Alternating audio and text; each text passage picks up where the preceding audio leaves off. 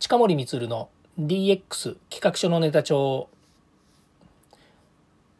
こんにちは近森光です。今日も DX してますか？さて今日はですね DX 番外編として DX はバズワードであるということ。これはですねもう間違いないんですけれども今度はですねこの次のテクノロジーは何がトレンドになるのかっていうですねお話をしたいと思います。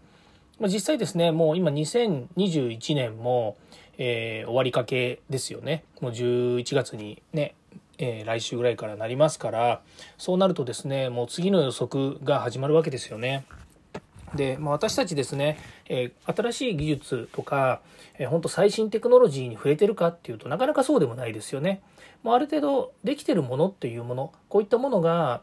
実際身近に、えー、サービスとかですねそれからうんその製品に搭載されたりということでそのテクノロジーや技術ですよねそういったものを体感することがあるわけですね。でそれどんなものがあるかっていうとですね例えば 5G っていうのもですねもう随分前から 5G っていうのを、えー、と言われていて、まあ、ただ去年まあ去年っていうか、えー、去年のですねえオリンピックですね、まあ、今年オリンピックありましたけれども去年オリンピックがあるということで、まあ、それまでにはなんとかですね日本も 5G にっていうふうに言ってたので実際に2019年ぐらいがもうあのなんです 5G のピークっていうんですかねトレンドの。で2020年になったらドコモさん私はドコモさんのあの実はプレゼンを聞いて3月ぐらいにえできましたと。でオリンピック間に合いますみたいなですねことを言っていた時にはもうなんかみんなしらっとしてるんですよね。まあ、つまりまあ、私たちね IT 分野にいるっていうような人だと 5G をがこうね社会を変えるんででそれに対してなんかビジネス新しいビジネスとかそのトレンドに合わせて何か新しい、えー、ね、こう使い方とかお客様のニーズだとか、まあ、そういったものがこう出てくるんですけれどもいかんせんやっぱりこう 5G っていうのは 4G から 5G に変わった時に、まあ、何がいいのと。どこがいいのといやもちろん素晴らしいこといっぱいあるんですよ。え低遅延とか、えーと、容量が大きいとか多接続ができるとかですね、まあ、あの頭の中で思い浮かぶだけでも、まあ、こういったことのキーワードが出てきてでそれをですねやっぱりこう、えー、利活用したサービスとか製品というものができてくるとこれはですねやっぱり社会においてものすごくメリットがあることなんですよね。だけどそれを自分たちの例えばスマホにガンガン搭載されてますとか、テレビでガンガン映し出されてますとかっていうものがあればいいですけど、なかなかその 5G っていうものに今まで以上にお金を払ってですね、それを居住あの使って、えー、いいことが享受されますっていうふうになるにはですね、なかなかやっぱり追いついてないものがあるわけですよね。つまりスマホっていうのも、どんどんどんどん今進化はしてますけれども、ユーザーが使うっていう観点においては、もうある程度こうねあの使い勝手とか使う用途とかっていうのがもう大体こう、えー、固定化されていますよね。大容量で嬉しいって言ったらね、あの YouTube がもっと鮮明に綺麗で見えるとかねそれからもう少しなんか違うなんか 3D とかね、えー、わかんないですけども 3D の新しいこう、えー、技術がスマホで見えるようになったといった時にその 3D コンテンツですねあの重たいデジタルデータコンテンツをですねダウンロードして見えるためには 5G 必要だったよねとか。もっと言うと例えば何かこう、えーと、身近なものっていうと何でしょうね、まあ、セキュリティの関係とかで言うと、えー、新しくなんかこうね銀行とか株とかいろんなもののサービスが始まった時に、まあ、そのセキュリティ上ですね非常にまあえっ、ー、と、えー、何でしょうねその高速大容量になったことによって、え、そのセキュリティが担保されるような仕組みが作られたとかですね、まあ、そういったものがあるような気もします。まあ、その話を戻すとですねあの今今までこういろんなそのテクノロジーがこうバンバンこう出てくるわけですね。例えば、えー、ブロックチェーンっていうもののキーワードこれも聞いたことあると思うんですが人工知能とかですねそかスマートロボットデブオプス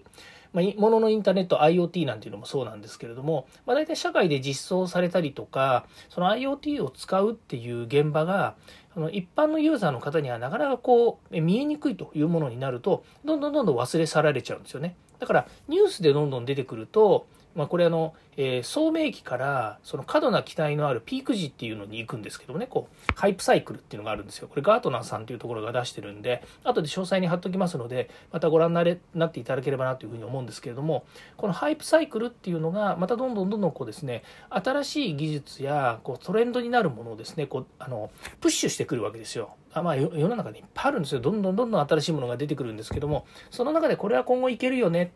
でも2年以内にポシャるよね。2年から5年ぐらい続くよね。5年から10年ぐらい続くよね。10年以上続くよね。みたいなものをですね、こう、えー、そのキーワードごとにですね、当てはめて、このハイプサイクルっていうのに載せてるんですね。そうすると、まあ、ご存知のように、えー、だんだんだんこう盛り上がってきて、まあ、いや一番盛り上がったよねと。言ってだんだんしょぼくなっていくっていうケースがあってですね、まあ、そういう中では AI とかですねそれから IoT っていうのはいまだキーワードはどんどんあの逃げずにこう、えー、皆さんの目の前に登場してきてますので、一応幻滅期っていうところには入ってるんですよね。これは一般の社会に実装されて使われていて、まあ、いわゆるえっと、みんなが言わなくてももうあの当たり前だよねっていう状態に持っていく持っていけるところこれがまあ幻滅期なんですけどそこにですね RPA とか、えっと、もののインターネットとかですねそれはまあだから IoT ですよねそれからブロックチェーンとかですねから AI っていうのもまあ一部入っています。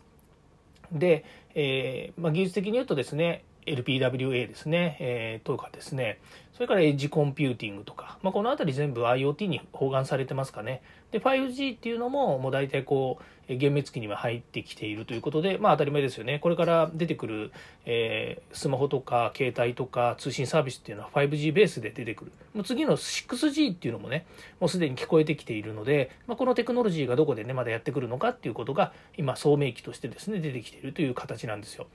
で、じゃあですねこの先のトレンドとしてどんなものが来るのかなというふうにこれまた、えっと、先進テクノロジーのハイプサイクルっていうのがガートナーさんから出ているんですね。で2022年を発表したと言ってるんですけれどもパッと目に見てそのハイプサイクルっていうものがまだ公開されていないので何とも言えないのでですね2021年版を見て、えー、申し上げるとですねなんとやっぱりですね大体ま出てくるのは AI なんですよね。うんで AI って今第3次で AI ブームって言われてるんですよ。でこの第3次 AI ブームっていうのは、まあ、根本的にはですねまいろいろ研究とかですね学者の方たちがあのしっかり研究されてるので私がいい加減なことを言えるわけではないんですけれども、まあ、大体こう見えてるっていうんですかねあの使い方が見えてるっていう状況なんですよね。まあ、このように使いますみたいな例えば、えーと自動車の自動運転を司るものとして AI が活用されてますっていうふうに言ってますけれども、えー、未来予測をして AI が使われてるわけじゃないんですよね。そう今までのデータとか今目の前で起こっていることを分析して AI が判断して例えば衝突回避をするですとかそれからまあレーンチェンジをえするレーンチェンジをする違うなレーンを逸脱しないようにするとかもしくはえ前の車についていくとかですね。こういったものも全て今までのデータの蓄積の中から今ある状況に合わせて、えこう AI が判断しながらまあもちろんね、車自体が自走するって言うんですけど、えっと、車自体がですね、それを判断して走っていくように、まあ、仕向けているということなんですよね。ただ、えー、例えば3分後とかよ、まあわかんないですけどね、10秒後に、えー、事故が起こるので止まりなさいなんていうことは、それはないわけですよね。まあそれはまた別のデータをね、引っ張ってきて、えー、事故データとか故障データとかね、あとは、えっ、と、工事データだとかっていうのを引っ張ってきて、まあ危ないから助走に、徐行運転になりましょうとかっていうのはあるのかもしれません。まあ、そうなってくるとこれはもう AI に判断にもなりますけれどもまた例えばスマートシティとかですねそういうバズワあキーワードトレンドワードの中でですねまたいろんなこう何でしょう技術の実装っていうのがま広がっていくのかなというふうに思います。えっと、話戻すとですね、まあ、そんなところで見ていくと AI っていうののねこれ拡張がすごく始まるのかなっています。まあ、トレンドの中にもですね AI 拡張型ソフトウェアエンジニアリングとかですねジェネレーティブ AI とかですねえー、そうですねその他にも、えーと、が物理学に基づく AI とかですね、まあ、これあのキーワードなんでね、えーと、それが何なのよっていう話はちょっと置いといてか AI 主導のイノベーションとかですね、まあ、そういったものがやってくるんですね。でこれ見てるとですねデジタルトランスフォーメーションなんてね全然出てきやしないんですよ。こんなに日本でねあの、まあ、バズワード的にトレンドになってるんだけどデジタルトランスフォーメーションってないんですよね。これマガートナーさんがね、まあ、これ日本で発表されてるわけじゃなくて全世界で発表されてるのでであのデデジタルトランスフォーメーション略してデジトラみたいなものは出てこないのかもしれないんですけれどもまあ、日本においてはねこのデジタルトランスフォーメーション DX っていうものがですね、えー、まあかもこの世界的な潮流のようにですね言われていてこのバズワードにやっぱりのっとってですね、えー、皆さん、まあ、デジタル化の流れにこう、えー、向かおうと。デジタル産業にですねこう入っていこうというようなですね兆しを見せているわけなんですけれども、まあ、正直言うとガトナさんのこのハイプサイクルがに乗ったからといってですね、まあ、それが絶対ではないですよね。というのはデジタルトレンドなのであのこの技術っていうものがですねどんどんこう期待値からこうどんどん上がってきてもう実装されていくっていうとこに行けばですね、まあ、いろんなものがその DX の文脈の中で企業はですね新しい、えー、なんか、えー、デジタルというか IT をね活用しようとかって言った時には当然その下支えになるわけですよね。で 5G なんかもさっき言いましたけれども、えっと、ふんっていう感じになっていますけれども実際この先 5G がこの DX に占める割合っていうのは多分でかいんだと思うんですよね。当たり前ですけれども、まあ、インターネットしかりそれからあの通信インフラしかりねモバイル通信の中で、えっとまあ、ごめんなさい通信の中でずっと有線だったらやりたいこともできないですよね。皆さんケーブルつなぎながらスマホ持ってたくないでしょ？でも 5G、まあ、いわゆるその、えーと、通信というものですよね無線通信というものがどんどん進化すれば進化するたびどんどん新しいものがやっぱりこう出てくるしその技術があの進化することによって今まで私たちが持っているものが、えー、新しく変わっていくわけですよね。今スマホ皆さん持ってますけどもしかするとスマホ持たなくてもよくなるかもしれないですよね。例えば、えー、携帯型携帯型っていうのはあの例えばあのメガネみたいなねこう実装するとそのメガネの中に、えー、映像が映ったりとかもしくはその自分の欲しい情報があのどんどんやってくると。えそれを使うことによって自分の例えば生活とか社会の、えー、でしょうねその社会生活が便利になるっていうことがあるかもしれない。まあ、今ねあのいやそんなできてんじゃんって言っても実際そのメガネに搭載されているんだけど実際その心臓部っていうのは別のとこにあるわけですよね。まあ、実際あのあれと一緒ですあのアップルウォッチと一緒ですよね。まあ、アップルウォッチの方がもう少し高機能かもしれませんけれども、まあ、スマホで処理したものをですね、えー、Bluetooth などで飛ばして、えーと、Apple Watch の方でまたやり取りをしてまたその Bluetooth で返して、えー、スマホの方で、まあ、クラウドの方にデータを上げていったりとかっていうようなことになってるわけですね。それはあの今のメガネ型のも一緒になってくるんですけれども今度はですねスマホを持たずともですねそのメガネ型の、まあ、コンピューターがですねいろんなものを処理をして、えー、声だ例えば声だけでとか例えば指パッチンみたいなことをするとですね、えー、画面が変わったりとか、まあ、いろんな使い方にこうなるんですけれどもまあ、今のところこの10年20年ぐらい見てるとパソコン最強だなって自分は思ったりなんかもするんですけどもねでも、まあ、そのトレンドワードがこれから上がってきてでそのテクノロジーが皆さんの生活の下支えになるという中で新しいアイディアとかもう突拍子もないようなね、えー、こうねえっ、ー、とまあ、センスのいい人がね考えたものがですねこう、えー、席巻するかもしれないですよ、まあ、要は、ね、市場ガラッとこう変えてしまうかもしれないというわけですよ。えー、今日ねちょっと聞いた話によりますとですね日本の時価総額日本の企業の日本の上場企業の時価総額よりも、えー、GAFA と言われている、えー、GAFA GAFA って何ですかね Google、Apple、Amazon あ Facebook、Amazon って言った方がいいですね。もう一回言います。Google、Apple、Facebook、Amazon の時価総額がこの4社だけで日本の、えー、上場企業の時価総額を超えたらしいですよ。すごいっすよね。